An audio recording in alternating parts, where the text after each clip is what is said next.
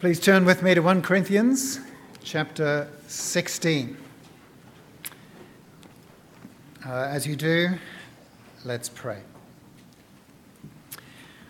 We pray, Heavenly Father, that your Holy Spirit would open our ears to hear your word and fill our minds and hearts with the life that it brings, so that, like Jesus, our labor might not be in vain. Amen. Thought I'd pick a Old Testament 2 set text, uh, except it's New Testament 2. Um, and I've chosen the last chapter, but we can't really afford to ignore the first 15. Um, you know, if you just read the last page of a novel, you might take a stab at what the story was about, but without actually experiencing the story, the ending's going to just leave you flat, right? Uh, 1 Corinthians 16 tells us how to live for Jesus. But it actually takes the first 15 chapters to empower us to live for Jesus. So here's my original artwork of the whole book. You like it? Starts with the death of Jesus. Right? The cross shows us that God exercises his power through weakness. And the Corinthians needed to know that God values weak people who trust in him. The middle of the book is mainly about bodies. Right? Your body belongs to Jesus. He bought it with his life. So you can't do whatever you like with your body because your body matters. And the most important thing about your body is that it's part of a bigger body, right? the body of Christ. And what Jesus did for us on the cross sets us free to use our bodies to help other people become more like him. Then, chapter 15 shows us the resurrection of Jesus. Jesus walked a path of suffering and death, but it led to glory. And it showed once and for all that God's foolishness is wiser than any human wisdom.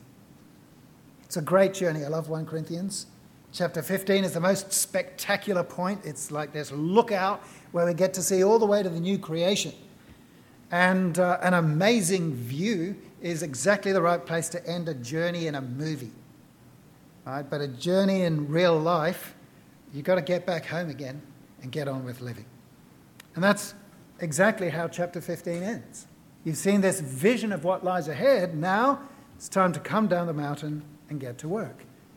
Therefore, my dear brothers and sisters, stand firm. Let nothing move you. Always give yourself fully to the work of the Lord, because you know that your labor in the Lord is not in vain. And the work of the Lord is basically what the whole book is about. Right? Proclaiming Christ crucified as the power of God and the wisdom of God, um, entrusting yourselves to God in your weakness, honoring Him with your bodies, building each other up um, in love. Because the person you become through following Christ in this life and the person you help somebody else to become by pointing them to Christ and building them up in Him, those people will last forever, perfected and glorious. And that's the work of the Lord. So the question then that we have in our minds as we come to chapter 16 is well, what exactly does that look like, doing the work of the Lord? And chapter 16 gives us a snapshot. It's got two main sections and the work of the Lord features in both of them. First in verse 10. When Timothy comes, see to it that he has nothing to fear while he's with you, for he is carrying on the work of the Lord, just as I am. Then again in verse 16, submit to such people. He's talking about the household of Stephanas, and to everyone who joins in the work and labors at it. So, what I want to do today is reflect on the work of the Lord and partnership that's today. And next Tuesday, I want us to think in the second half of this chapter about the work of the Lord and love. So that's where we're going. First of all, however, I've got a question for you. Um, we don't have time to talk, we can just think about it. Um, participation was for last night. when you were a kid, primary school or high school, what was the best thing you ever made with your mum or your dad or some other adult? Right? For me, it was a weatherboard hut that I helped my uncle build on his property when I was 50. Now, I couldn't find a photo, so here's a much bigger house and much smaller kids I found on the internet. Bigger the picture, right? At the end of each day, I was completely worn out. But how satisfying was that tiredness? You know, it was the weariness of accomplishment. Now, my actual contribution was embarrassingly close to zero, but I still felt that hut was partially mine.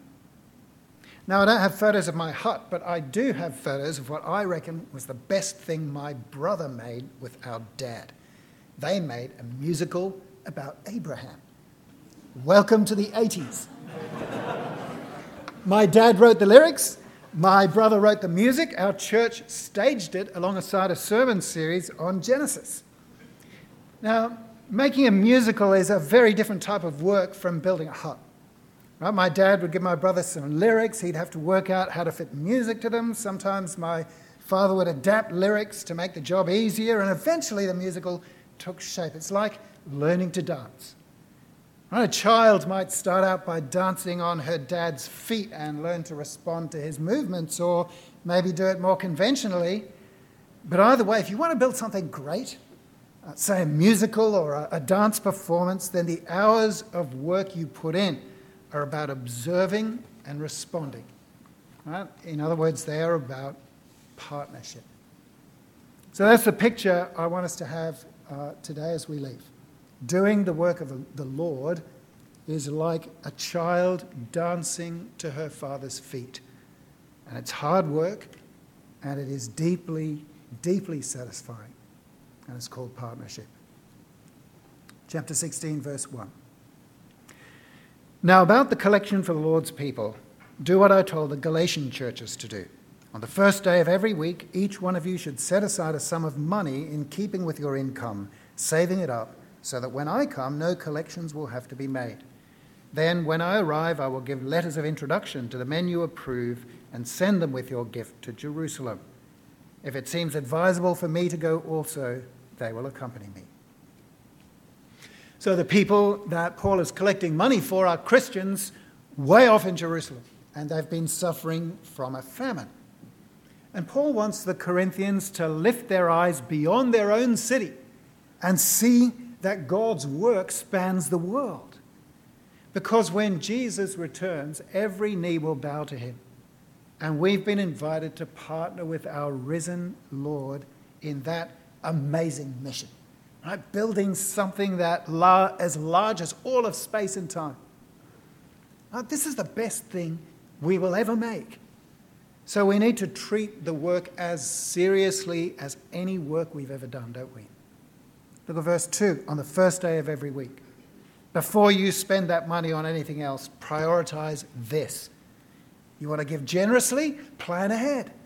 Calculate installments. Prepare for the day the money needs to be ready because this is a partnership with God. The thing that makes partnership with God so special, I think, is hidden in that word income. Right? Give in keeping with your income. Uh, it was a bit different back in those days. Uh, income wasn't money your employer put in your account, it was money that came from things that grew when there was enough rain. Right? Money that you only had because God made you prosper. So, the gift of generosity.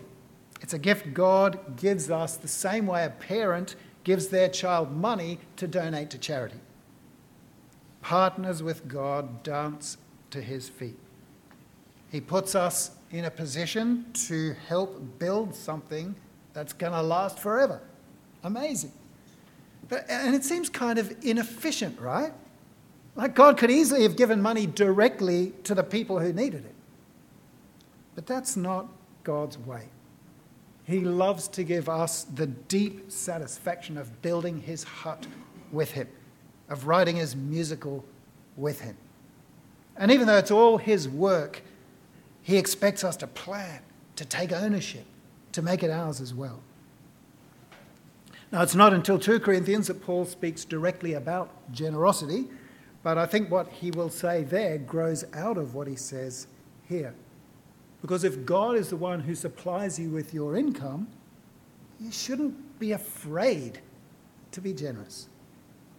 When your father puts money into your hand and you've thankfully bought your daily bread, and there's money left over. It's an invitation to partnership, isn't it? To build something together. So let me encourage you don't be afraid to go for broke. And I think this can sometimes be a conscience issue for people in ministry who rely on the generosity of others. So, maybe more specifically, let me assure you, you don't have to be afraid of being generous with resources other people give you to support your ministry. Remember that God gives things to the wrong people on purpose. Right? Sometimes it's just a few dollars because the amount doesn't matter. It's about the joy of partnership with our Heavenly Father, of learning to discern where His feet are moving and moving ours with Him. And we partner with God in weakness precisely because God is strong. Well, doing the work of the Lord is not only about partnering with God, of course, it's uh, about partnering with one another as well. And so Paul goes on to share some of his own plans with the Corinthians. And I don't think it's just because he wants them to let them know what he's planning. I don't think that would have made it into the Bible. Uh, it's to teach them about partnership. Right, verse 5. After I go through Macedonia, I will come to you, for I will be going through Macedonia. Perhaps I will stay with you for a while or even spend the winter so that you can help me on my journey wherever I go. For I do not want to see you now and make only a passing visit. I hope to spend some time with you if the Lord permits. But I will stay on at Ephesus until Pentecost, because a great door for effective work has opened to me, and there are many who oppose me. I like the way Paul doesn't know exactly what's going to happen. Uh, there are lots of variables, things that make him say perhaps uh, and I hope. The one thing he does know, of course, is that his future is controlled by God. Right? If the Lord permits, he says in verse 7. But God expects Paul to read the situation and to make plans. And one of Paul's plans is to get back to Corinth. And, and a big reason for that, right in the middle there, is in verse 6. Right? So that you can help me on my journey wherever I go. Because Paul doesn't do the work of the Lord solo. He is carried on his journey by God and the church. God and the church. Now, there are other churches who could have helped Paul, who did help Paul, but Paul wants the Corinthians to join him. I'm really, I'm really interested by the end of verse 9. Uh, it's quite intriguing, and there are many who oppose me. Um, now, some versions translate the conjunction uh, but as Wallace permits. Um, maybe Paul is saying that there are great opportunities, but the level of opposition is a problem. Right? The outcome, maybe it's uncertain. Um, but I don't like that. That doesn't sound like the Paul we know. I reckon the levels of hostility he was getting made him think hey, people are reacting to the gospel. That's a good sign. You know, for sure, there are times when a wise person walks away from gospel rejection. But Paul's calling as an apostle drew him constantly into hostility and danger. Back in chapter 4, he gave the Corinthians a glimpse into the hardships of an apostle's life. But as we'll see next week, Paul did not expect every Christian in Corinth to be faithful in that same dramatic way. What he did expect was that every Christian in Corinth would help him. And here's the thing helping Paul is a way of going with him. If there was ever a church that needed their heads lifted up from their internal problems, their sense of self sufficiency to see the bigger picture, uh, it was the Corinthians, right? I mean, Paul's invitation to partnership, I think, was a way of showing the Corinthians that the work of the Spirit in joining them all into one body was a work in progress. It was a work that would be complete, not just when their bodies were raised incorruptible, but when they were joined into the one great body of worshippers from every nation. Don't know about you, but I sometimes worry that we're losing our grip on this truth in our churches here in Sydney. I think it's especially obvious in 5M churches where too often the mission M doesn't mean global mission anymore, it just means local evangelism to grow numbers. But it's, I'm not just blaming that model, it's just as much a problem in other churches. You know, we feel beleaguered by a hostile society and we turn inwards to focus on local mission and survival. Paul is reminding us here, I think, to, to, that we partner with God in weakness because God is strong, but also that we partner with one another globally because God's mission is universal. So, we partner with God in weakness. We partner with one another globally. Finally, we partner in person. We partner in person. Now, Paul is writing about a collection of money, but he doesn't think that financial partnership can ever replace partnership in person. Verse 3, he sends people along with the money. Verse 6, he wants to spend real time with them, not just get their assistance to move on. And then in verse 10, he plans to send Timothy to them along with this letter he's been writing. Verse 10 When Timothy comes, see to it that he has nothing to fear while he is with you, for he is carrying on the work of the Lord just as I am. No one then should treat him with contempt. Send him on his way in peace, so that he may return to me. I'm expecting him along with the brothers. Now, the, the, the, letter, as we well know, has some pretty hard words in it.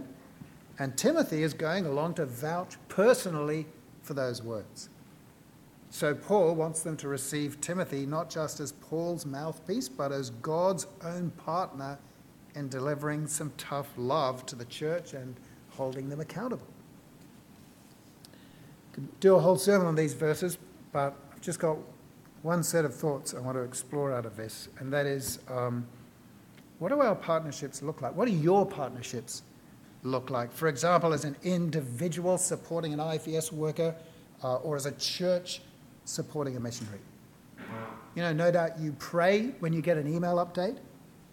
Maybe there are people for whom you set up a direct debit arrangement.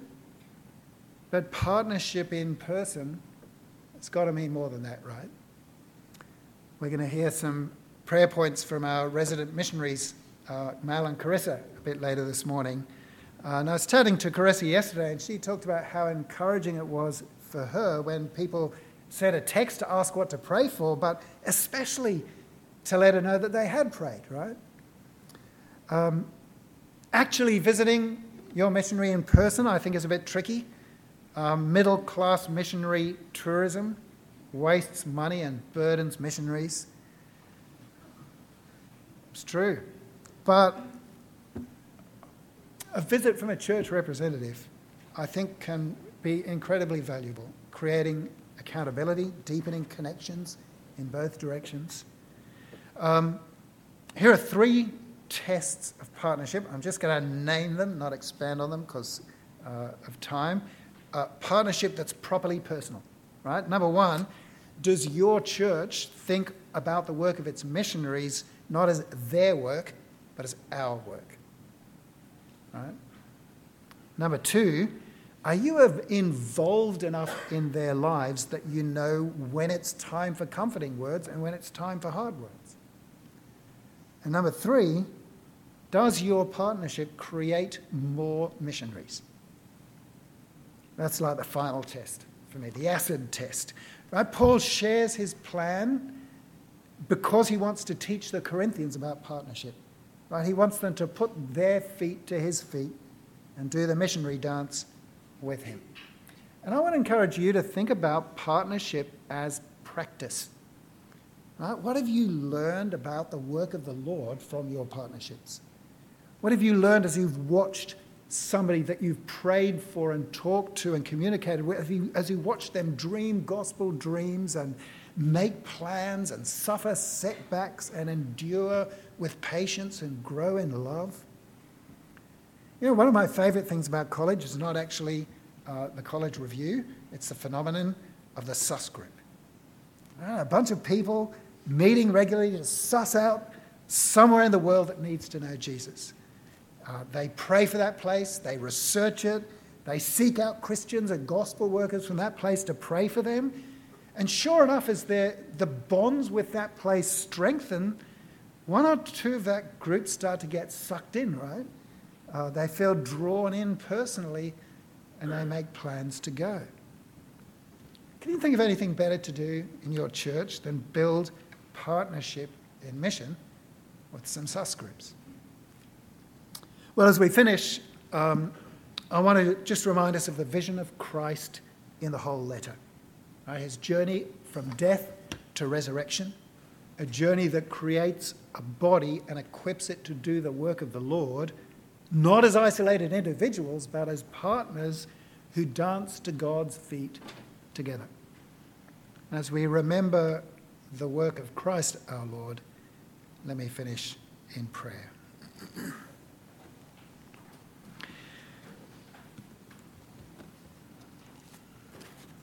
God our Father, in the name of Christ who died, teach us to partner with you in our weakness, knowing that you are strong.